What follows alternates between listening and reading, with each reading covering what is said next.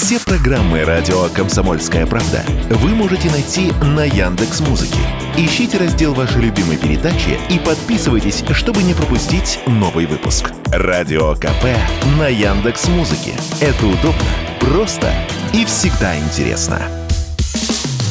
Что будет? Честный взгляд на 4 мая. За происходящим наблюдают Надана Фридрихсон и Игорь Виттель.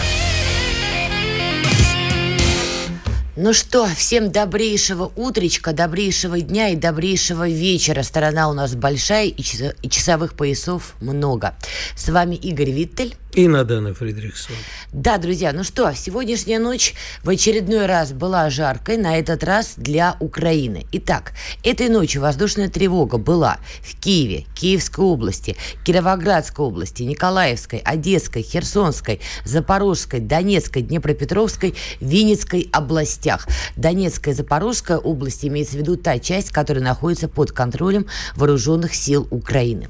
Из-за чего все это произошло? Ну, я думаю, вы все знаете, но давайте еще раз проговорим. Итак, в ночь на среду, тоже была непростая ночь, два БПЛА летели в сторону Кремля звучит почти в рифму. Они были, конечно, посажены, но кадры, которые попали в итоге а, в публичный доступ, показывают, что один из них, видимо, в флагшток все-таки врезался. Флагшток э, крыши сенатскую. Вот да, совершенно вот. верно. Ну и был такой эпичный кадр, как все это делает бух, Россия, естественно, отреагировала, причем отреагировала устами пресс-службы президента России. Итак, было сказано, российская страна оставляет за собой право принять ответные меры там и тогда, где и когда посчитает нужным. При этом парад на 9 мая на Красной площади состоится, изменений планов нет. Это заявил Дмитрий Песков после того, как к нему обратились за комментарием. Ну, а, смотри, э, у меня сразу возникает куча вопросов. Э, значит, э, в то время как значительная часть Украины радостно скачет и прыгает, прыгает и кричит о том, как, как здорово, что все мы здесь сегодня собрались, да, попали в Кремль. В этот момент Зеленский почему-то из Финляндии говорит, я вообще ничего не знаю. Угу. Вообще ничего не знаю. Американцы говорят, да мы тем более не знаем. Мы вообще... И заметь, вот мы с тобой, кстати, говорили недавно, ты мне правильно обратил мое внимание на то, что, извините, пожалуйста, а американцы уже последнее время говорят, что мы вот после этих сливов вообще не знаем, что у них там происходит на Украине, какие решения они принимают, и, в общем, мы тоже это особо не контролируем. То есть со стороны американцев выясняется, что, в общем, находящийся на воле не очень психически здоровый человек, а у которого есть маниакальные идеи фикс, э, его никто не контролирует, может совершить все, что угодно. При этом сам он, значит, неожиданно сматывается ну, совпадение вот, не по-моему, нет. Я когда узнал, что он в Финляндии, а... я кричала громче всех. Десантируйте туда наших питерских ребят. Граница еще это вполне себе позволяет. Через два часа ждем Зеленского где-то на территории России. Но он уже не нет. в Финляндии. Он, переодевшись в очередной раз, э, ну, не в женском, да, он каким-то таинственным образом на каким-то самолетом без объявления войны оказался в Голландии. Не каким-то самолетом, американским бортом. А, да? Да. Мужчина умеет пропустил. жить красиво, понимаешь? Пока пока мы с тобой на эконом-классах перемещаемся. Месье Зеленский, да, он путешествует на американском Ну, слушай, мы с тобой же пока еще не президенты Украины. Можно такой эксперимент провести. Недолго страна с этим двуглавым орлом просуществует. Э, ну и смотри, э, возникает куча вопросов. Во-первых, да, действительно, когда смотришь, вроде как посадили, а вроде как один из них все-таки во флагшток. Ну, там я видел уже фотки, там не, с крыши не черепица, но какое-то покрытие слегка облупилось, и был небольшой пожар. Э, сразу возникает вопрос, а кто это все-таки? Это действие могло быть каких-то э, внутренних, э, так сказать, товарищей, но над Москвой запрещены полеты. И более того, не со вчерашнего дня запрещены. Все прекрасно москвичи и гости столицы знают, что при приближении к Красной площади у тебя начинает глючить навигатор. Вот прям с языка снял, это я показываю, да-да. Игорь так удивился на жест. Нет, я просто э, пытался понять, зачем ты трогаешь свой нос. Ну, это старая игра, палец к носу, в смысле, точно. А, да, я не знал никогда. Вот. Э, вроде как и навигаторы там не работают из-за того, что и GPS глючит, и все. И как-то оно летит. Вот у меня очень много вопросов возникает, а еще больше вопросов у меня возникает, поэтому э, как и когда мы ответим. Вот то, что сегодня происходит ночью, это уже ответ? Ну, я Или думаю, это да. еще не ответ? Я как кота-мартышка в, помнишь, в 38 попугаев? Два это уже куча или еще не куча? Я думаю, это часть ответа. Но ты заметь, вот эта вот цитата, которую я привела, Россия оставляет за собой право принимать ответные меры там и тогда, где и когда посчитает нужным, ничего знакомого, не? А, ну, а я тебе скажу, ну. это когда ядерная Пелоси летела на Тайвань и да. таки долетела. Примерно похожий ответ был От, у китайской у страны. У китайской 156-е китайское предупреждение. Вот фонетика этого ответа очень похожа. Но если есть шутка про там 105-е, да, китайское предупреждение, то в плане русских я допускаю, что будет несколько иначе. Хотя то минувшая ночь, я думаю, такая первый залп ответа такой. Ну и вот то, что посол наш э, в США Антонов угу. гласил именно это, что мы за собой оставляем право ответа. Ну то есть два человека у нас прозвучали громко, помимо там Пескова. Это посол России в США Антонов, который сказал, что мы оставляем за собой право ответа, где и когда захотим. Угу. Вот, а вы типа гадаете тут и вообще живите теперь в страхе, входя в подъезд, оглядывайтесь. И, ну, естественно, Дмитрий Анатольевич Медведев, который вообще сказал, что нужно ответом может быть только физическое уничтожение Зеленского. Да. Немного не мало. Давай вернемся к тому, как действительно вот эти БПЛА долетели до Кремля. Ты абсолютно прав. Там и навигаторы а, выходят э, из строя, там и люди некоторые из строя выходят, кукушка немножко отъезжают. А тем не менее вот эти как-то два долетели. С нами Сергей Тавкач на прямой связи, разработчик БПЛА. Сергей, доброе утро. Здравствуйте. Сергей, ответьте на наш вопрос э, с Игорем, и не только на наш. Э, половина доброго интернета, Рунета, задается этим вопросом, как эти БПЛА смогли лететь над Красной площадью, лететь до Кремля, и в итоге один из них даже вот во флагшток и впаялся. Да на самом деле не так сложно, потому что, во-первых, у них явно вообще не было GPS, то есть они ориентировались по камере, а сигналы управления и сигналы, ну, частоты для видеопередачи там были нестандартные. И э, украинцы это делают уже с полгода как. Поясните, Более что такое того, нестандартные они... частоты, просто было понимание. А, смотрите, все дроны, которые, ну, вот мы при, при, э, привыкли к которым, это квадрокоптеры, всякие DJI, гражданские дроны, они работают на гражданских частотах. И это априори так, потому что если ты будешь работать не на выделенных частотах, тебе не дадут продавать этот товар. То есть выделены определенные частоты для гражданского использования, и на них работают гражданские дроны. Эти частоты глушатся, эти частоты прослушиваются. Любой рэпщик, если видит на этой частоте сигнал, он может по сигнатуре, по характерным признакам определить, что это такое, то есть, что это взлетел дрон, и его вырубить. А украинцы Но... на чем тогда сидят, простите? А украинцы сделали свои системы радиоуправления. А, более того, они сделали даже, ну, я начну сначала, да, а, то есть они, во-первых, перешли на нестандартные частоты. Ну вот, к примеру, да, берем частоту э, правительственной связи или частоту, на которой работает скорая помощь, и делаем э, радиоуправление на ней. Э, дрон не включаем в Москве, чтобы раньше времени не засветиться. Где-нибудь его там в Жмеринке отлаживаем, потом аппаратуру при, присылаем сюда и включаем в нужный момент. Он летит. Даже если рэпщик увидит сигнал на этой частоте, он не включит э, помеху на частоте скорой помощи. То есть пойдут согласования, начнут разбираться, что это такое, что происходит. Времени достаточно, чтобы долететь. Э, так что способов, скажем, выбрать такую частоту, которую не заглушит, и очень много харамных частот, э, таких вот запретных то есть на которые вообще никто в здравом уме не залезет. Ну, та же частота правительственной связи, если сейчас я на нее выйду, то ко мне приедут очень быстро. Но если ты решил взорвать Кремль, то тебя, в общем-то, это уже не волнует. Скажите, Но... вы тоже шли дискуссии, где могли поднимать эти БПЛА? Понятно, что не из Киева они взлетели и долетели до Кремля. Да. А ваш профессиональный взгляд, Подмосковье или рядом вообще с Красной площадью поднимали? Но учитывая размер беспилотника, не далее, чем Подмосковье. Угу. А они, получается, подключились к частотам, которые используют наши скорые помощи. Я правильно вас поняла?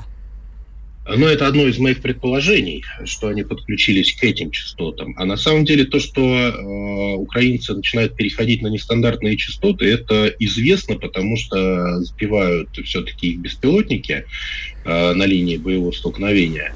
И уже видно, что, э, например, там Лилека перешла в район 400 МГц. То есть, э, например, дроновые ружья ее сейчас уже не берут потому что дроновые ружья рассчитаны на вот эти гражданские частоты, на стандартные частоты для стандартных дронов. Ну, тут ружья 4... взяли, судя по сообщениям. Значит, действительно, они подключались к каким-то гражданским частотам, опять же, скорые, там, а, МЧС. Скорее всего, не ружье ее взяло, а более серьезный рэп, который э, там установлен. Э, этот серьезный рэп может брать эти частоты. Ну, вообще, скажем так, взрослый рэп, армейский рэп, он берет практически все частоты. Я просто описываю ситуацию, что когда появляется нестандартный сигнал, э, нужно еще ну, для рэпчика, для работника службы радиоэлектронной борьбы еще понять вообще, что это. То есть нужно это глушить, не нужно это глушить. Понятно, что если пошли взрывы, там подключается все. Но вот в первый момент э, для человека это нестандартная ситуация. Это дает время для того, чтобы беспилотник мог достигнуть своей цели, потому что летит он на самом деле не так долго. Даже если от какого-нибудь парка московского лететь до Кремля, ну сколько там может? Ну, пять минут. За пять минут э, можно просто не успеть разобраться в ситуации. А вот эти два это человека, первый... которые были на крыше, это кто могли быть? Э, ну, это охрана, снайпера, то есть там же постоянно кто-то дежурит. Так, продолжайте. А, второй момент, это то, что украинцы тоже применяют уже с осени, это э, связь через интернет. Э, операторов э, сажают на удаление, потому что оператор – самая ценная цель. Украинцы, как известно, активно применяют FPV-дроны управляемые по камере. Радиус действия такого дрона Сергей, небольшой. давайте сейчас небольшая пауза и продолжите. Мы скоро вернемся. Спорткп.ру О спорте, как о жизни. Что будет? Честный взгляд на 4 мая. За происходящим наблюдают Надана Фридрихсон и Игорь Виттель. Ну что ж, мы опять в студии, опять наблюдаем, и не просто наблюдаем вдвоем с Наданой Фридриксон, и мной, Игорем Виттелем, но и с нашим гостем Сергеем Тавкач, с нами по-прежнему на связи, один из лучших в России специалистов по беспилотникам. Сергей, итак, мы вас прервали на полусловие, давайте продолжим.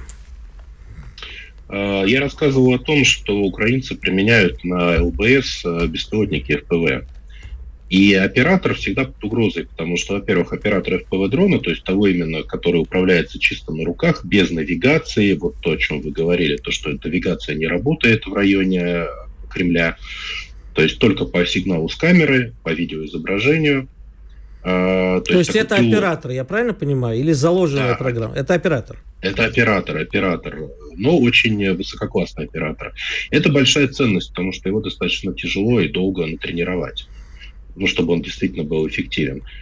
И они что придумали? Они ставят терминал Старлинка, подключают к нему аппаратуру радиоуправления, Таким образом, оператор сидит где-нибудь в Киеве, условно, в комфорте, а через интернет подключается к терминалу, а с терминала уже идет стандартная система радиоуправления и вот 5-6 километров дрон.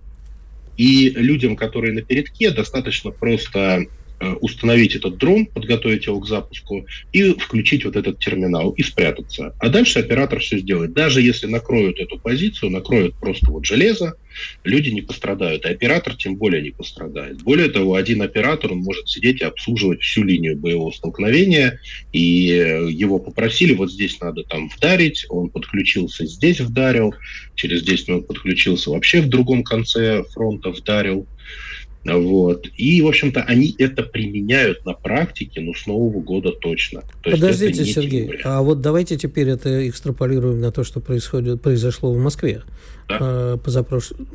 позапрошлой да, ночью. А, значит, ежели, значит, допустим, оператор сидит в Киев, но кто-то, как вы говорите, должен отсюда осуществить запуск непосредственный. Вопрос – можно ли это отследить? То есть можно наивный, наверное, вопрос с точки зрения профессионала. Можно как-то этот фарш провернуть назад, посмотреть вот примерно отсюда. В конце концов, я не знаю, есть камеры, есть еще какие-то э, системы наблюдения, которые покажут, как летел, откуда летел, и вообще как-то перехватить это. Изначально понять хотя бы, кто отсюда запускает. Ну, скорее всего, да, потому что э, есть же данные радиоперехватов, есть представление о том, какая дальность была у дрона, потому что обломки-то по-любому соответствующих служб сейчас присутствуют. Э, есть камеры в городе, то есть отследить этих людей в принципе можно, но я к чему клоню? К тому, что это люди, это не квалифицированные специалисты, потому что я сегодня с утра читаю во всех каналах, что там чуть ли не завезли высококлассных специалистов в Москву, которые совершили этот теракт. Нет, достаточно было взять э, десяток вот просто людей с руками, которые бы просто по инструкции на бумажке поставили дрон в нужном месте и нажали нужную кнопку. Все. Все остальное сделать можно было удаленно. Но люди эти все равно террористы. Это те люди, которые, в общем, э, своими руками совершают террористический акт. Неважно, где сидит оператор, правильно? Да, но оператора поймать было ценнее. Но это бесспорно. Скажите, а вот эти беспилотники, у нас немножечко тут, видите, период дронопадов начался, так уж получается.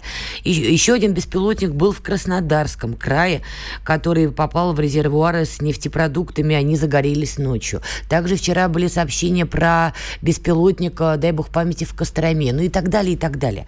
Вот эти беспилотники по, по такому же алгоритму э, взлетают на территории нашей страны? Оператор в Киеве, кто-то их поднимает. Это это, скорее всего, запускается... Ну, я не знаю, где они запускаются, потому что, опять же, нужно смотреть, что за беспилотник, какая у него дальность. А, но управляются они, как правило, по типу герани, то есть у них просто заданы координаты, и поэтому они не попадают, потому что сигналы э, спутниковых навигационных систем, их много, и не только GPS, у нас научились глушить довольно хорошо. И там, где эта глушилка работает, там такой способ наведения работает. То есть, если в дроне заложена координата, э, он летит на эту координату, ловит подменный сигнал, думает, что он в правильном месте, на самом деле он где-то в поле, атакует это поле, все, еще очень важный момент. Сейчас инициатива властей Москвы, и не только уже Москвы, другие города, регионы сообщают, запретить полеты гражданских а, дронов, беспилотников, там, мавики, не мавики и прочее. Насколько это правильная мера с учетом того, что вы нам рассказали, что такие беспилотники, которые вот э, Кремль штурмовали практически, что они подключаются к другим частотам? Но это когда людям надо что-то сделать, при этом люди вообще не понимают, что происходит, вот они делают такие инициативы. Это абсолютная дурь, которая единственное, что может сделать, это нанести ущерб э, какому-то бизнесу, как, каким-то разработкам в области БПЛА, простым людям. Но это вообще никак не остановит э, подобные ситуации от от слова совсем. Сергей. Потому что беспилотники в районе Кремля и так не летают. Попробуйте запустить там какой-нибудь Мавик, он там даже не взлетит. Да, Гражданство. я пыталась. Пыталась, и без, без злого умысла просто интересно было. О как! Вот. Многого же я тебе не, не знаю. Было. Сергей, а скажите, пожалуйста, вот все-таки хочется, чтобы вы как-то успокоили наше население, да и нас на данный, потому что очень многие взволновались, это что ж такое, ежели аж до Кремля долетело, то нам-то что простым людям думать сейчас и к нам прилетит, ну и так далее. А, действительно ли существует серьезная угроза? И а, что нужно делать, чтобы себя от нее защитить, не полагаясь только на спецслужбы власти и так далее?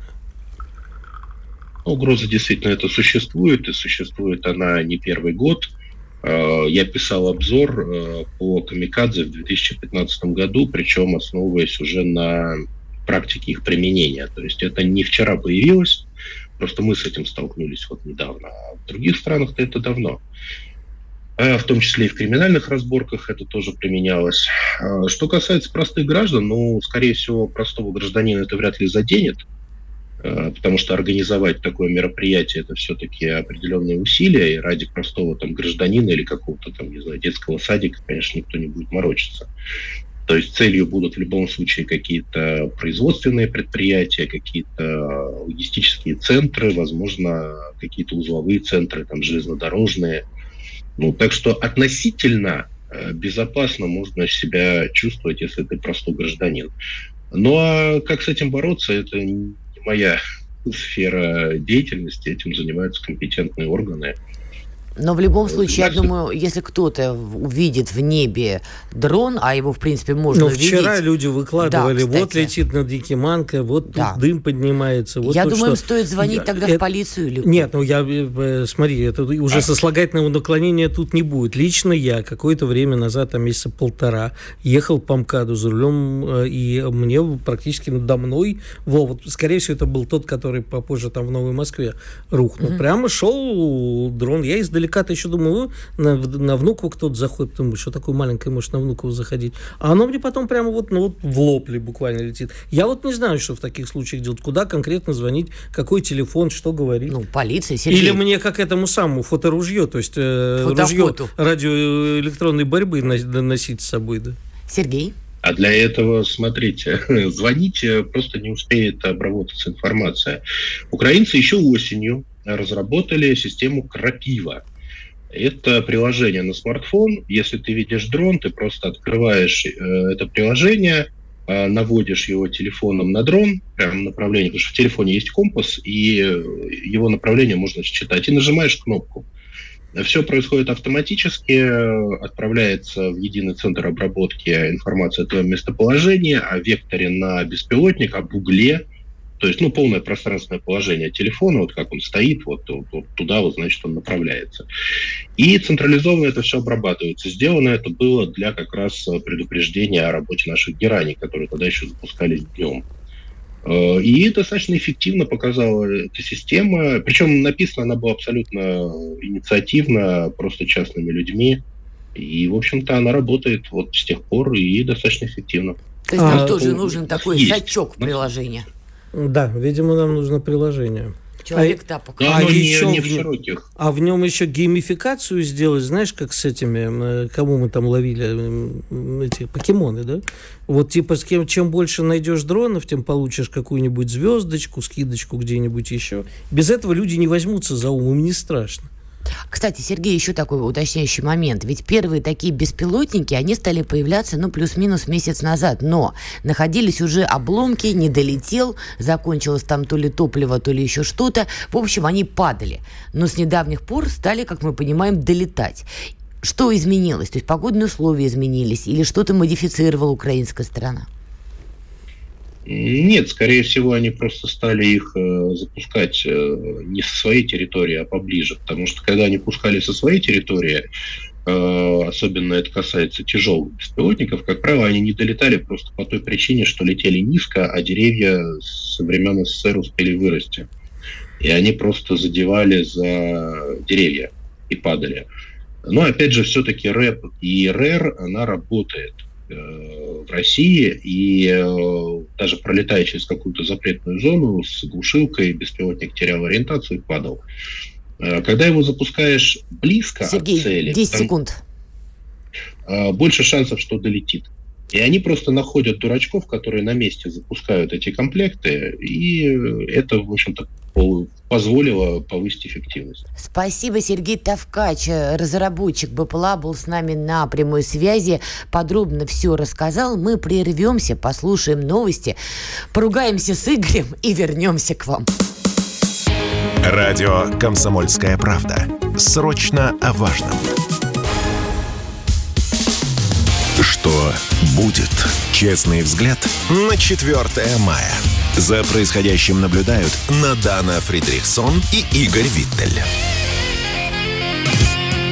Да, дорогие друзья, возвращаемся опять в студию. Надана Фридрихсон и Игорь Виттель. Все по-прежнему обсуждаем события последних дней, что произошло, что было, чем будет, чем сердце успокоится. Ну и к нам присоединяется еще один наш э, гость, который нам тоже объяснит, что же все-таки происходит с дронами и как с этим бороться. Алексей Викторович Чадаев, политолог, соорганизатор форума «Дронница». Ну, остальные регалии Алексея не буду называть. Алексей Викторович, здравствуйте.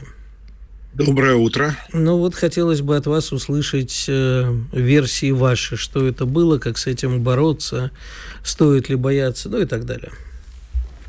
Ну, первое, я абсолютно уверен, что запускали с территории России, то есть это не тот случай, когда дрон э, пролетел там тысячу километров. Ну, давайте посмотрим даже вот то, что видно на видео. Э, размах крыла где-то 2,5 метра, 2-2,5, электрический двигатель, то есть, ну, что значит? Значит не более трех часов в полете, уже понятно. Вот, да, так называемая полезная нагрузка где-то 4, ну, максимум 5 килограммов. То есть это никак не могло, я правильно понимаю, простите меня за идиотские вопросы, что 4-5 килограммов это не может быть терактом и покушением просто потому, что не произведет такого эффекта, не пробьет. Нет, 4-5 э, килограммов это более чем для а, того, да? чтобы убить, и даже для того, чтобы вот... Э, э ну, 4-5 это как у ланцет. Угу. Ну, вот, если вкратце. Да, но при этом украинская сторона кричит чуть ли не с первых часов, как стало это известно, мы тут ни при чем, а что я, что я, сами удивились. Американцы стали тоже эту тему через свои СМИ проталкивать, мы не уверены, что это Украина, а сегодня CNN уже дали материал, мы во всем разобрались, Украина ни при чем. Как вы это оцениваете? Ну, э, это же классика. То есть э, Зеленский говорит, мы ни при чем. Ермак э, ставит смайлики в соцсетях, и потом их стирает. Пономарев тут как тут заявляет, что это сделали российские бойцы антипутинского сопротивления. Иноагент то Пономарев на всякий случай. То есть, да, и, то есть это вот такое классическое, их сами себя обстреляли, доведенное до пиаровского совершенства. Да, но при этом еще была цитата Зеленского, которая меня заинтересовала, а суть которой сводилась к следующему, что мы, получая международную помощь в плане вооружений, мы понимаем, что есть э, как бы условия не наносить удары вглубь России. Глубь России для них – это признанная ими территория России, потому что новые регионы Крыма, они почему-то не признают российскими, игнорируют в этой части реальность. То есть вот эта официальная цитата навела меня на мысль, что Зеленский, может быть, и правда не не знал. Его окружение, может быть, знало. А он, находясь в Финляндии, правда удивился. Но можно допустить, э, что это игра каких-то сил изнутри Украины, которые хотят ввалить э, Зеленского, причем ввалить в разных смыслах слова. Я напоминаю, э, что буквально 3 или 4 дня назад прошла информация о массовом задержании СБУшниками людей, связанных с Порошенко. И я напоминаю также, что в какой-то момент э, по Северным потокам тоже прошла версия, что вообще вот основным способом спонсором этого мероприятия тоже был Порошенко. Ну, это То естественно, есть... кстати говоря, все на Петру Алексеевича-то вывалить. А как вы считаете, а, в итоге последствия, потому что Дмитрий Анатольевич Медведев вчера громыхнул в телеграм-канале, прям громыхнул, что надо устранять Зеленского, написав его фамилию с маленькой буквы. Это игра на нерве людей или это возможный вариант? Как вы считаете?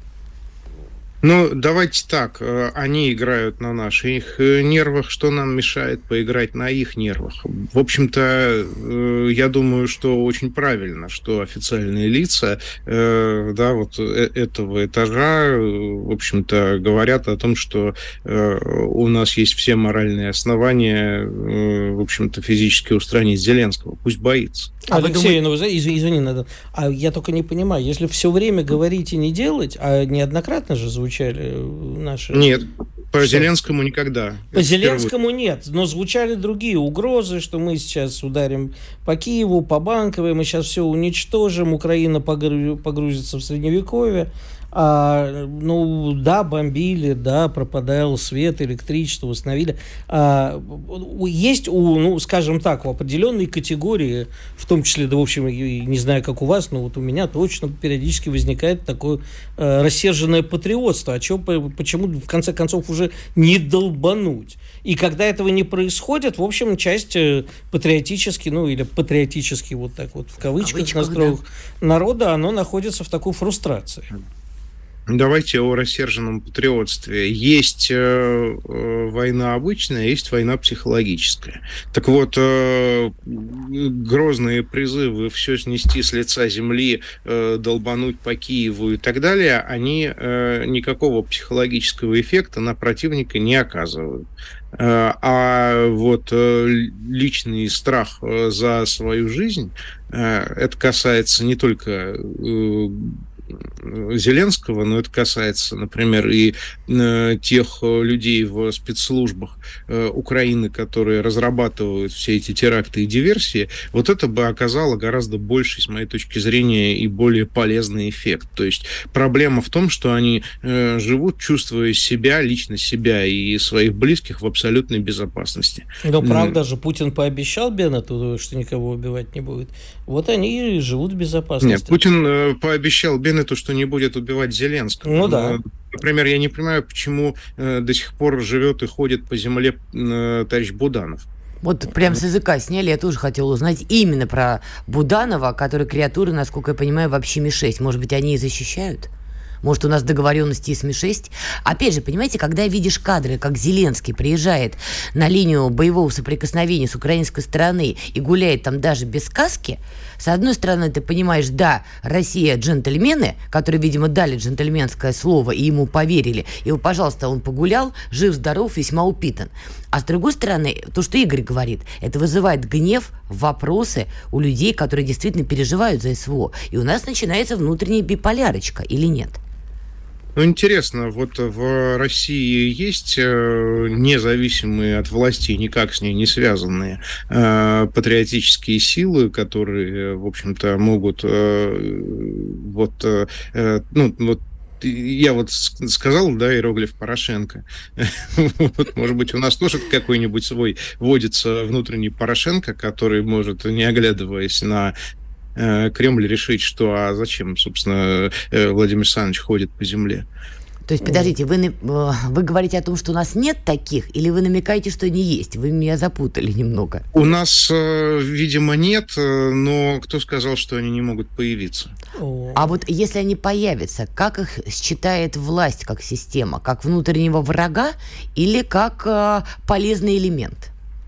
Власть, безусловно, будет с ними всячески бороться и э, говорить, что она вот э, категорически против э, и э, там, и служба, это не наши вот, методы, судя такое, всему. Это не на, и это не наши методы. Но опять же, посмотрите, с кем мы имеем дело.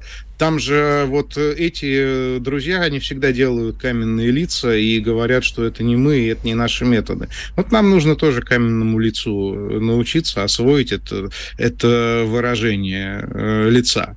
Вот, и всегда в таких случаях его делать. Алексей, извини, пожалуйста, продолжай. Да не, давай ты. Я просто хотел спросить, э, после вот того, что произошло, примерно вот за кратчайший промежуток времени с той стороны раздалось это они сами себя. Это была какая-нибудь очередная народная реакция такая, которая просто всегда на все отвечает, это они сами себя. Либо это была задействована какая-то пиар-операция, когда было уже все просчитано, вбросы были сделаны в нужные СМИ, нужным журналистам и в нужные западные СМИ. Слушайте, методичка сами себя у них включается стандартно, штатно, вообще по любому событию на нашей стороне. Я видел ее в применительно даже к Одессе, что это вообще провокация Конечно. российских спецслужб. Э, вот. Само собой это было и про Крымский мост. Само собой это было и про все обстрелы Донецка, начиная с и Луганска, начиная с тех самых э, кондиционеров. Чему тут вообще удивляться? Это вот э, это то, что они говорят всегда и по любому поводу. У меня к вам такой финальный вопрос. Наш наш официальный ответ. Российская страна оставляет за собой право принять ответные меры там и тогда, где и когда посчитает нужным. Очень похоже на китайскую тональность после Нэнси Пелоси. Мы что, тоже играем в китайское предупреждение или эта фраза серьезная? Как вы оцениваете? Э, я думаю, что все-таки были приняты решения о физической ликвидации. Не факт, что Зеленского, но э, вот э, некоторых высокопоставленных э, руководителей украинских спецслужб, которые за этим стоят. Как вы думаете, а вот тот факт, что вдруг даже администрация президента стала комментировать беспилотники в Кремль, это тоже сигнал, что решение было принято? Меня это удивило. Да, особенно учитывая, что примерно полдня паузы прошло да. между, собственно, фактом атаки и ее признанием и соответствующими комментариями, я думаю, все это время вырабатывались эти решения. Я думаю, вчера они были приняты. Алексей Чадаев, политолог, организатор форума «Дронница», был с нами на прямой связи. Алексей, спасибо огромное. Ну что, в общем, вот эти странные такие моменты, что администрация президента стала комментировать, и что паузу выдержали. Видимо, решение принято. Ну, давай посмотрим, как оно будет воплощено в жизнь. Да, но я думаю, бояться они дал и правда должны. Сейчас у нас небольшая пауза, скоро к вам вернемся. Радио «Комсомольская правда». Мы быстрее телеграм-каналов. Что будет? Честный взгляд на 4 мая. За происходящим наблюдают Надана Фридрихсон и Игорь Виттель. Итак, мы продолжаем. Игорь Виттель и Надана Фридрихсон с вами. Ну что, еще одна новость, которая потрясла сознание общественности до глубины души, почки, уж не знаю чего. Алла Борисовна Пугачева вернулась в Россию – прилетела частным бортом тихонечко, не привлекая внимания санитаров, но санитары узнали. Как это, старинные часы еще идут, Алла Борисовна тоже. Дальше стало выясняться, что, скорее всего, Примадонна приехала на похороны Юдашкина, который нас покинул в начале этой недели. Трагично приходила новость. Но, тем не менее, люди задаются вопросом, а почему Аллу Борисовну вообще пустили на территорию России? Им говорят, ну, послушайте, она гражданка России. Как же ее не пустить-то? На что опять поднимается извечный вопрос. Надо ли лишать гражданства, надо ли пускать тех, кто покинул Россию в тяжелое время? Ты как думаешь? Ну, во-первых, я, э, читая эти заметки, с недоумением обнаружил фразу «вернулась». Что значит «вернулась»? Прилетела в Россию на похороны Юдашкина, я понимаю. А я не уверен, что она вернулась совсем. А, а совсем никто и не говорил. Ну, нет, извини, практически каждая первая заметка об этом и пост в телеграм-канале начинался со слов «вернулась». Все подчеркивали, что частным бортом. Вообще, по идее, хорошо беспилотником. Угу. Представляешь? В эконом-классе. Беспилотный дрон, да, в нем Алла Борисовна Пугачева. Во-вторых, ну, понимаешь, мы сейчас сколь угодно можем говорить, что Алла Борисовна враг народа, да, и что вот она... Я так не говорю. Ну, я тебе... Ты, ты же говоришь, сани, посмотри, что санитары орут. Санитары орут, да, санитары с, орут, с, с, Санитаров уже порвало на тысячу маленьких Галкиных. Иноагент, да? Тысячу маленьких иноагентов их порвало, что типа как это можно, какая сволочь.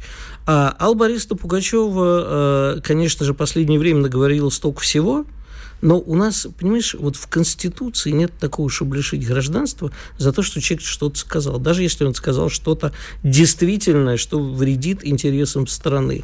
Можно ввалиться в бесконечный спор о высказывания э, против СВО. Вредят ли они интересам страны, если их э, Пугачева. Она же не сдает там расположение войск. Она не говорит, не призывает, как... Э, не буду даже называть, потому что даже иноагентом не хочется называть. Вот вчера чудовищная, да? Одна из соратниц нашего сидельца, экстремиста и иноагента, а, заявила, что... Навального? Вот, да, да, она выложила фотку, сказала, вот видите эти снаряды, которые в наших ребят, в кавычках, да, то есть она отвечала кому-то, типа там Шендеровичу или кому-то, э, иноагенту опять, все иноагенты.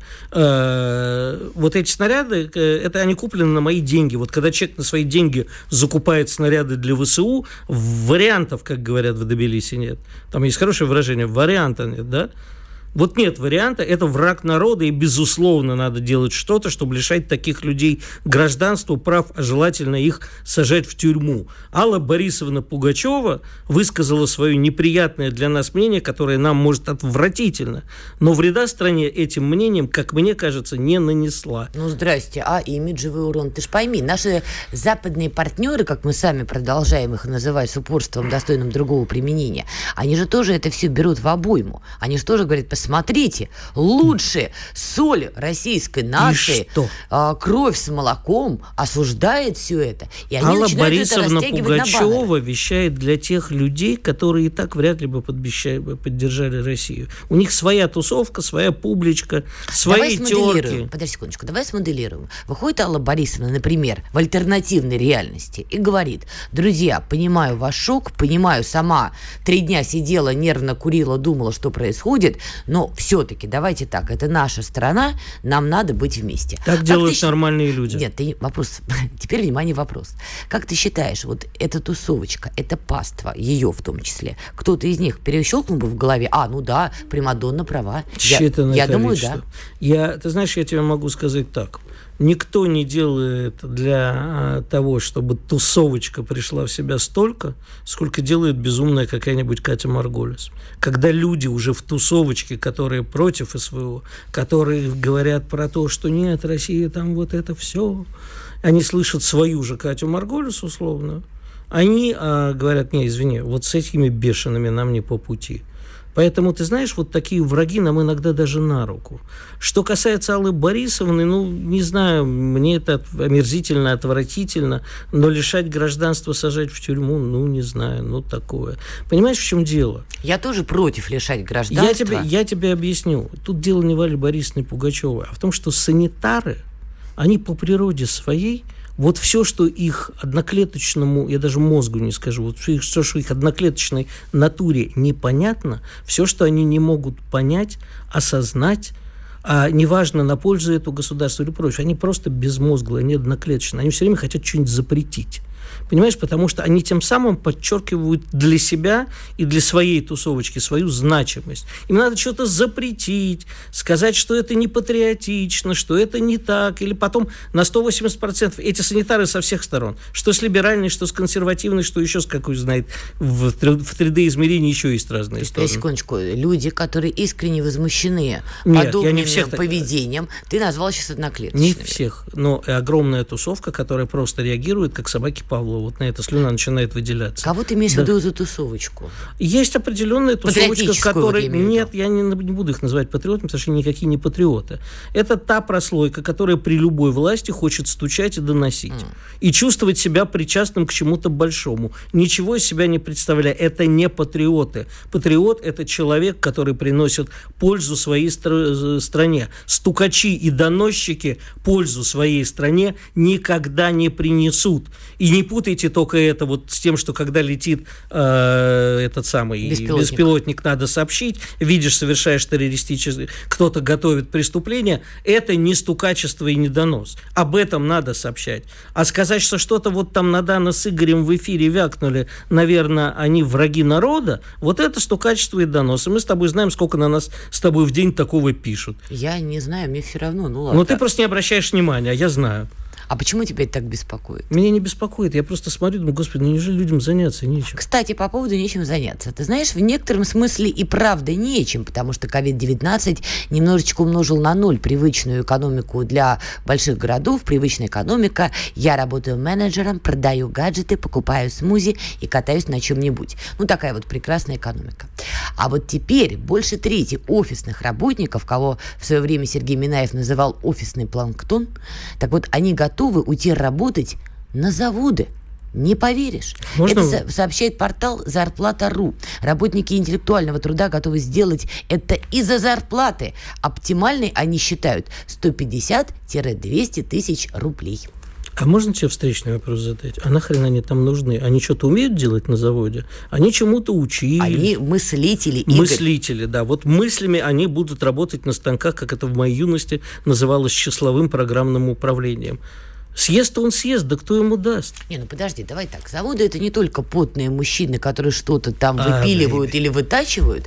Заводы это еще, опять же, управленческий состав, административный состав, это бухгалтерия, в конце концов, ну и так далее, и так далее. То есть теоретически офисные работники в этих пиджачках, не очень даже перешитых под завод, вполне там могут пригодиться. Точно. Ты возьми какого-нибудь э, сраного хипстера с подвернутыми штанишками, со смузи на этих вот, которых давно пора запретить на самокатах. А оставь самокаты в покое. Нет, самокаты надо запретить. То, что ты на них не можешь кататься, не значит, что других надо лишать. Так, оставь в покое мою неспособность кататься на самокатах. Короче, вот их, а, ежели отправить на завод, ты что думаешь, они в бухгалтерии смогут работать? Они вообще знают, что такое дебет и кредит? Я считаю, что это абсолютно бессмысленные люди, которые способны говорить о том, оставьте меня, я сегодня не в ресурсе, меня это тревожит. Но меня ну, это тревожит тоже. Меня вот тревожишь, почему тебя волнуют самокаты. Короче, Потому эти люди... что я в ресурсе, Игорь, а ты нет. Потому что молодая красивая женщина, а я старый больной поц. А, короче, э, вот что я хочу сказать, что я, никому они на заводе не нужны. Понимаешь? И, к сожалению, у нас вообще огромная трагедия с тем, что у нас среднее специальное образование, высококвалифицированные рабочие руки в стране практически отсутствуют. Убили вообще это, не отрасль же это называть. Вот был в советское время ПТУ, которым пугали мальчиков типа меня. Будешь плохо учиться, пойдешь в ПТУ. Так и меня пугали. И да? девочек пугали. Ну, в, в твоем возрасте уже не было ПТУ. Напротив моего дома. Да, и мне родители проводили Ходила? мимо и говорили, видишь, Вижу. Вот. Туда по- и, меня, и меня пугали ПТУ. И меня пугали ПТУ. В результате меня даже туда не взяли, меня в цирковое училище не взяли. Пришлось, понимаешь, учиться а в хорошем вот учебном заведении. Да, пришлось учиться в хорошем учебном заведении. Так я это тебе к чему все говорю? Пора восстанавливать. У нас новая индустриализация.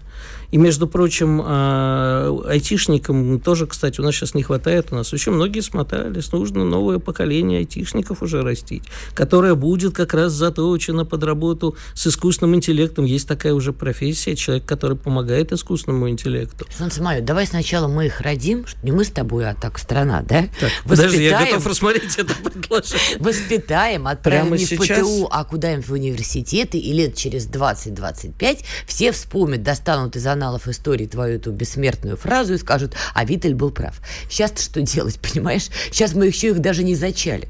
Поэтому вот офисные работники... Цитируя Лию Меджидовну Ахеджакову из фильма «Служебный роман». Но я не могу прямо сейчас. Давай мы сейчас с тобой отвлечемся от зачатия. Я просто к чему говорю, что вот пока мы их еще, извините, не зачали, то, что офисные работники готовы идти это работать на проблем, завод, это, это хороший проблем. признак. Это хороший признак, что в голове перещелкнула обратно. Ну, посмотрим на это. Я, я думаю, что мы слишком преувеличиваем эту тенденцию. А я вот считаю, что самое то. Ну что, давай прервемся с тобой на да. паузу, потом вернемся, продолжим и будем с вами со всеми общаться. Чтобы получать еще больше информации и эксклюзивных материалов, присоединяйтесь к радио «Комсомольская правда» в соцсетях – в отечественных социальных сетях. Смотрите новые выпуски на Рутьюбе, читайте телеграм-канал, добавляйтесь в друзья ВКонтакте, подписывайтесь, смотрите и слушайте. Радио «Комсомольская правда». Самая оперативная и проверенная информация в эфире и соцсетях.